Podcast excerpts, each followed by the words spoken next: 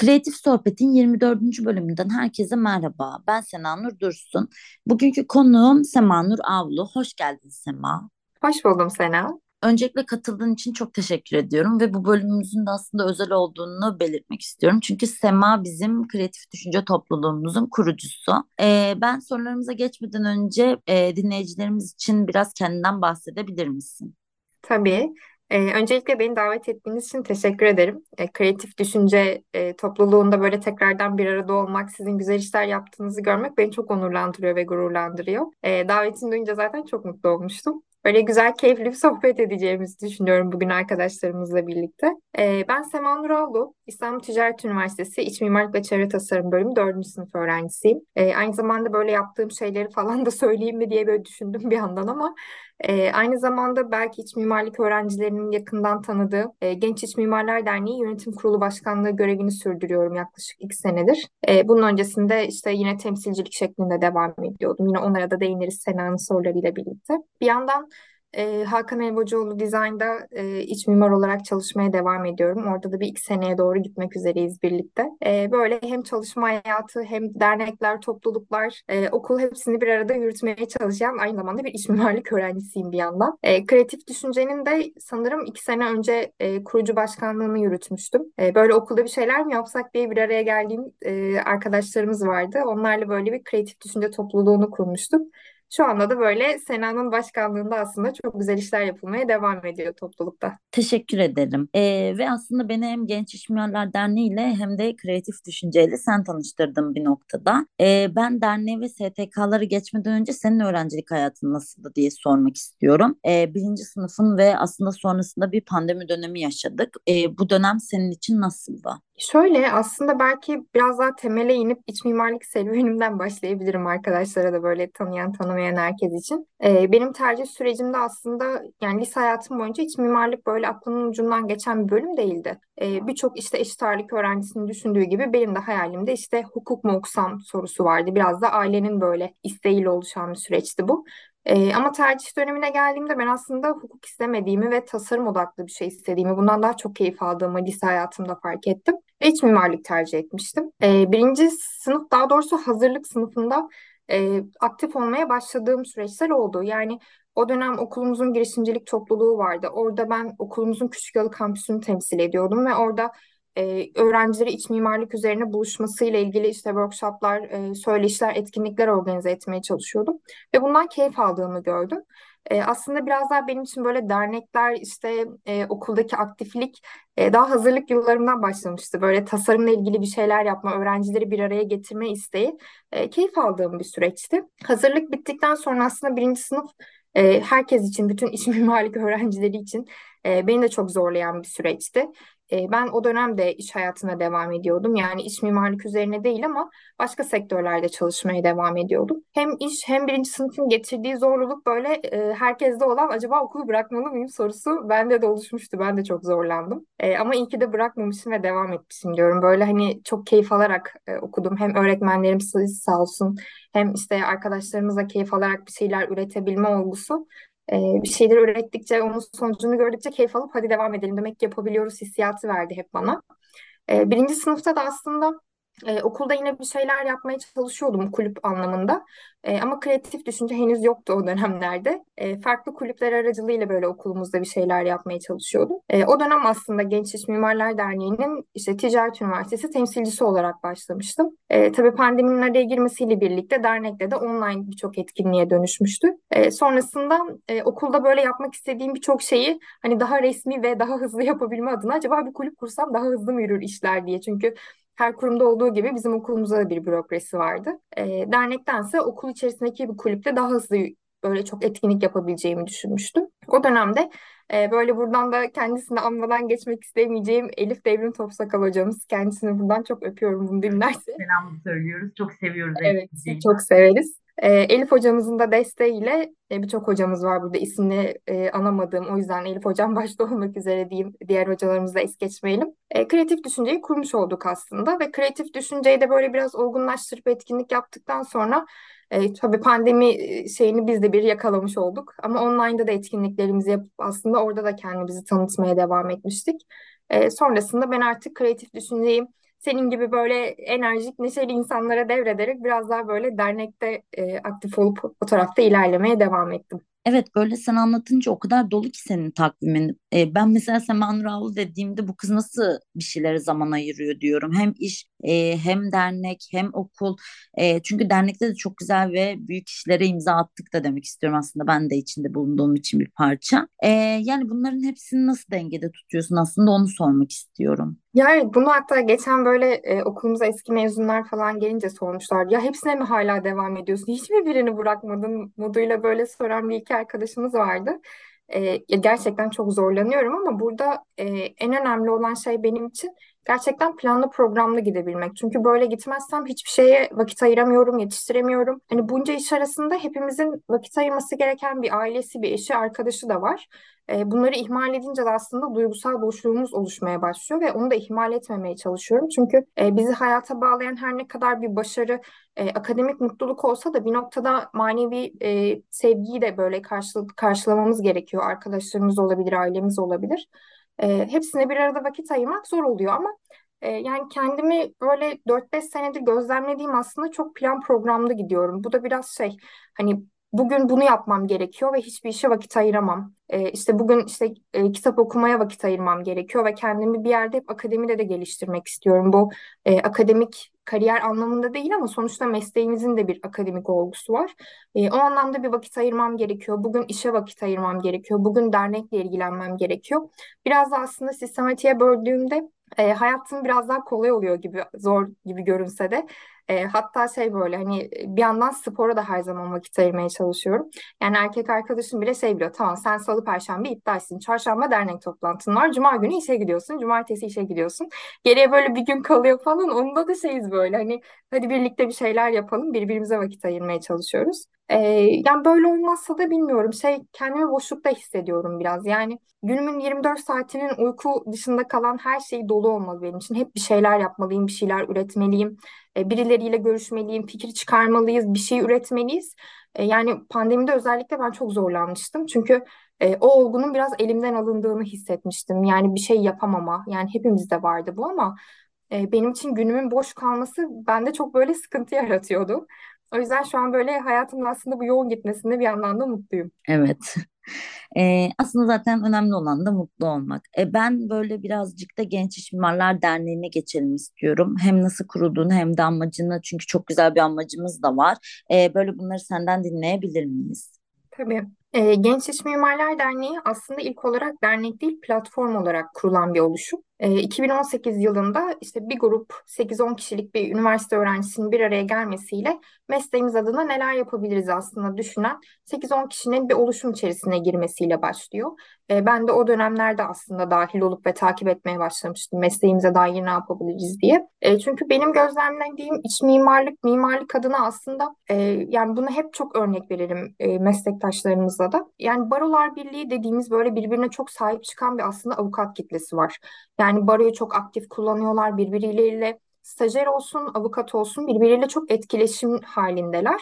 Biz neden böyle bir oluşum içerisinde değiliz diye hep sorgulamıştık.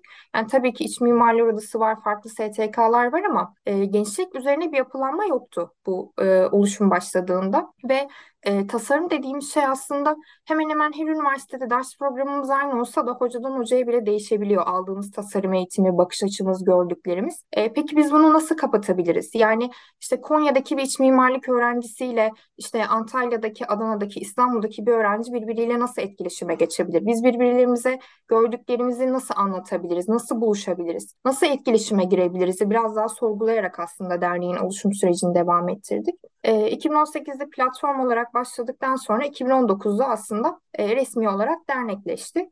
E, şu anda aslında sayamadığım binlerce öğrencimiz var. Yani bu binlerce öğrenciden kastettiğim aslında dernek içerisinde aktif olarak çalışan arkadaşlarımız. Bir sürü birimimiz var. E, staj ve eğitim birimimiz var, organizasyon birimi, blog birimi, e, sponsorluk, sosyal sorumluluk.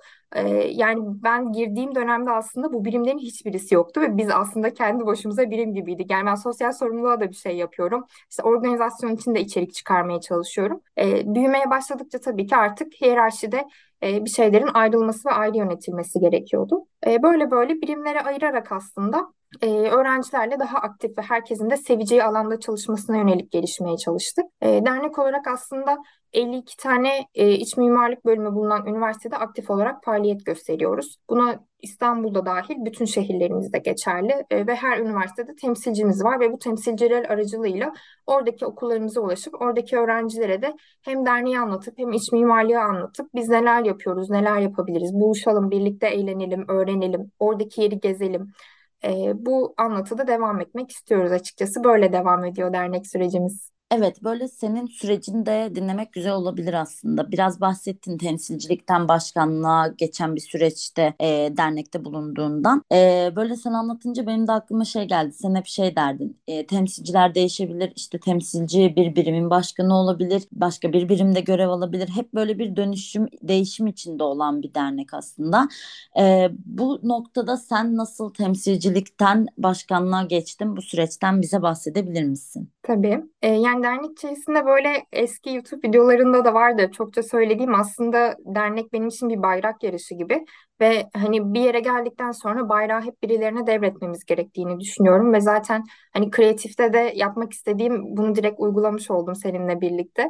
Ee, ben bir yerde böyle aynı şekilde insanın kalmasını çok olumlu bulmuyorum kendi adıma. Çünkü birikimimiz neyse onu hep birilerine öğretip gençlerin devam ettirmesi gerektiğini düşünüyorum. Burada e, yaşlandığımı da bir yandan hissediyorum artık ama hala öğrencisin Sema yani daha devam et falan diyen hocalarımız da oluyor ama e, gerçekten çok uzun süredir bunu yapıyorum. Yani benim için 2018'den beri yapmak benim kendi adıma uzun bir süreç.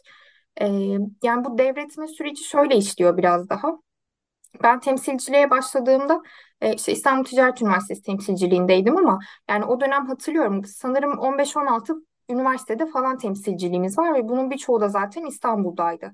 Yani diğer şehirlerle etkileşimimiz yoktu. İstanbul'daki birçok okulda yoktuk. Yani kendi içimizde toplanıp hani bir şeyler konuşup yapmaya çalışıyorduk. Ve o dönem e, İstanbul Ticaret Üniversitesi adına işte Espresso Lab'la bir etkinlik yapmıştım sponsorluk şeklinde.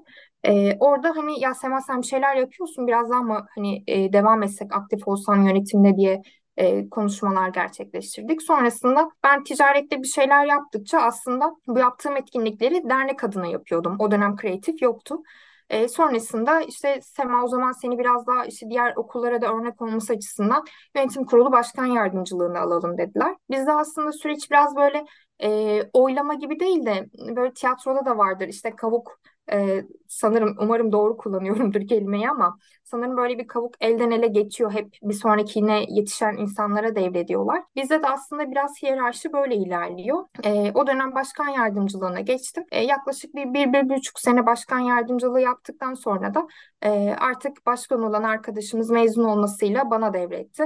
Ben de artık mezun olmamla birlikte böyle yetişen yeni arkadaşlarımıza başkanlığı devredip böyle bu bayrak yarışını hep bir sirkülasyon halinde devam ettirmek istiyoruz.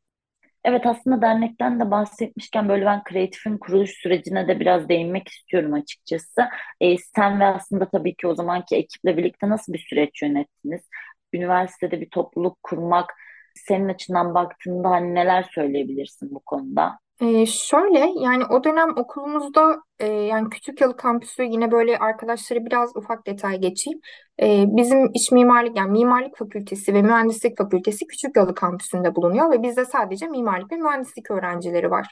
Ee, okula girdiğim hazırlık ve birinci sınıfı gözlemlediğimde yani iki senedir okulda iç mimarlık üzerine herhangi bir etkinlik yapılmadığıydı. Yani bu seminer olabilir, atölye, gezi olabilir biraz daha bu yapılan etkinlerin mimarlık öğrencileri odaklı olduğunu görmüştüm.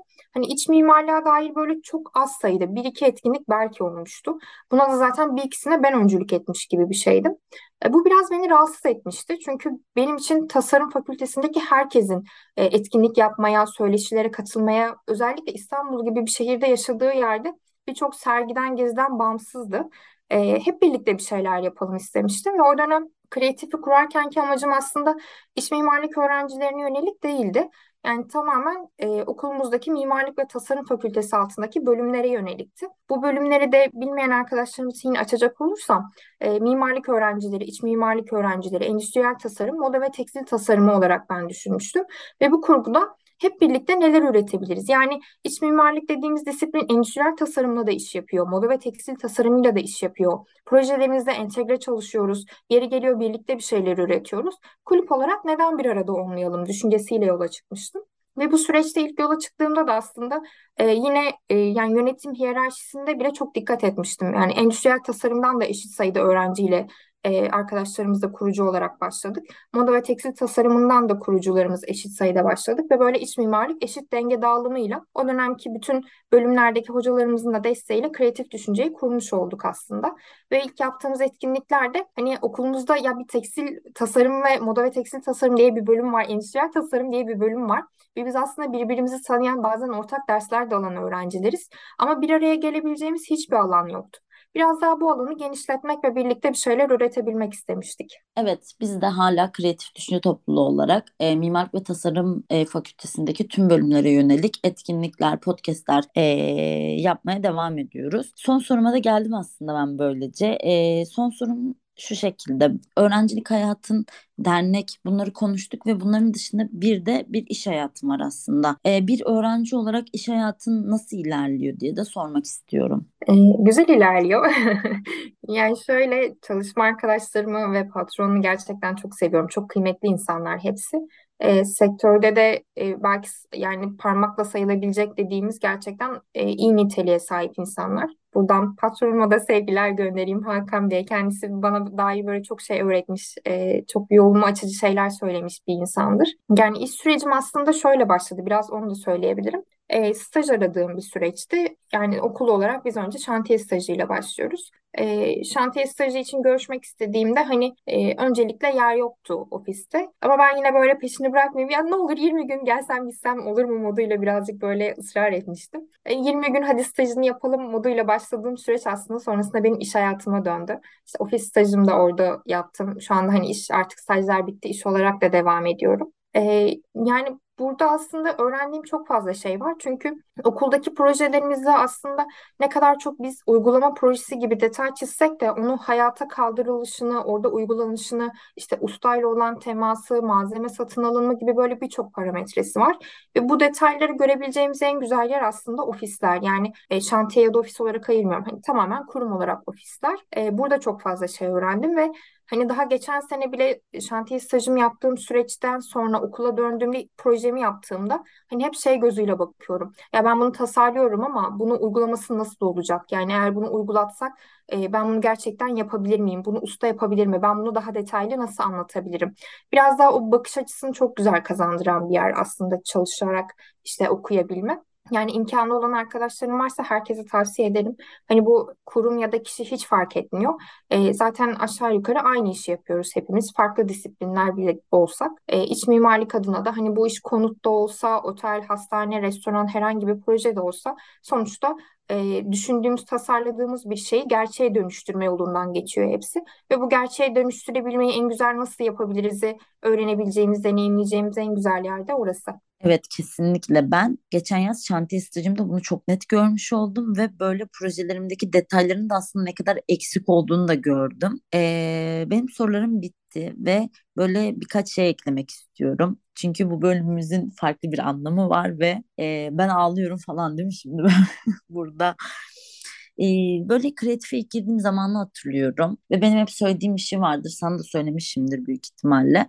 E, kreatif olmasaydı büyük ihtimal böyle köşesinde sadece ödev yapan asosyal bir insandım ve e, böyle beni daha çok sosyal bir insan olmaya mesleğim adına da farklı şeyler yapmaya iten kreatifti ve e, bir noktada sendin aslında. E, ve bence hem bana hem de birçok arkadaşımıza da ilham olduğunu düşünüyorum.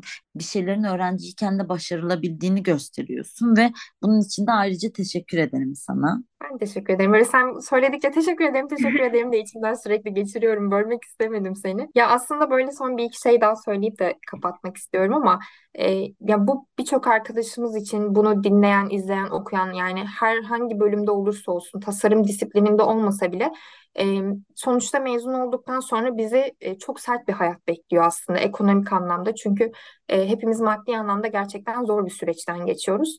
Ve bu süreçte e, bize gerçekten en çok yardımcı olabilecek şey üniversite hayatında neler yaptığımız. Yani biz okulda kendimize istediğimiz kadar projelerde geliştirelim. İstersek çok iyi proje detay çizelim. Ama bir yerde insan etkileşimi her zaman ön plana çıkartıyor bizi. Çünkü mesleğimizde aslında yaptığımız şey karşı tarafta bir insanı sunup anlatabilmek, o işi satabilmek, satın alabilmek. Yani bunları yapabileceğimiz, deneyimleyebileceğimiz en güzel şeyin işte ben bu tarz dernekler, topluluklar, e, bu tarz etkinliklerle bir araya gelmenin olduğunu düşünüyorum. Çünkü ee, birçok arkadaşımız hani buna ben de dahilim aslında. İlk başlarda böyle konuşmakta işte birileriyle etkileşime geçmekte, sohbet etmekte çok zorlanıyorduk. Yani nasıl konuşacağız, ne desek modundaydık hepimiz. Ama artık hani öyle bir seviyeye geliyor ki yani bu okul hayatımızda çok basit bir örneği belki ama yani jürilerde birçok arkadaşım belki hala gerilirken hani benim için ya sanki bir akşam dernek toplantısına çıkmışım da hala konuşuyormuşum gibi. Hani saatlerce anlatabilirim, saatlerce konuşabilirim. Ama birinci sınıftaki Sema'ya baksam hani bir günler öncesinden beni stres basıyor böyle jüride ne yapacağım? Hani projem çok iyi olsa bile nasıl konuşacağım? Bir şeyi eksik anlatır mıyım modundayım. Hani şu an sanki çıkmışım anlatıyormuşum gibi bir hissiyat veriyor.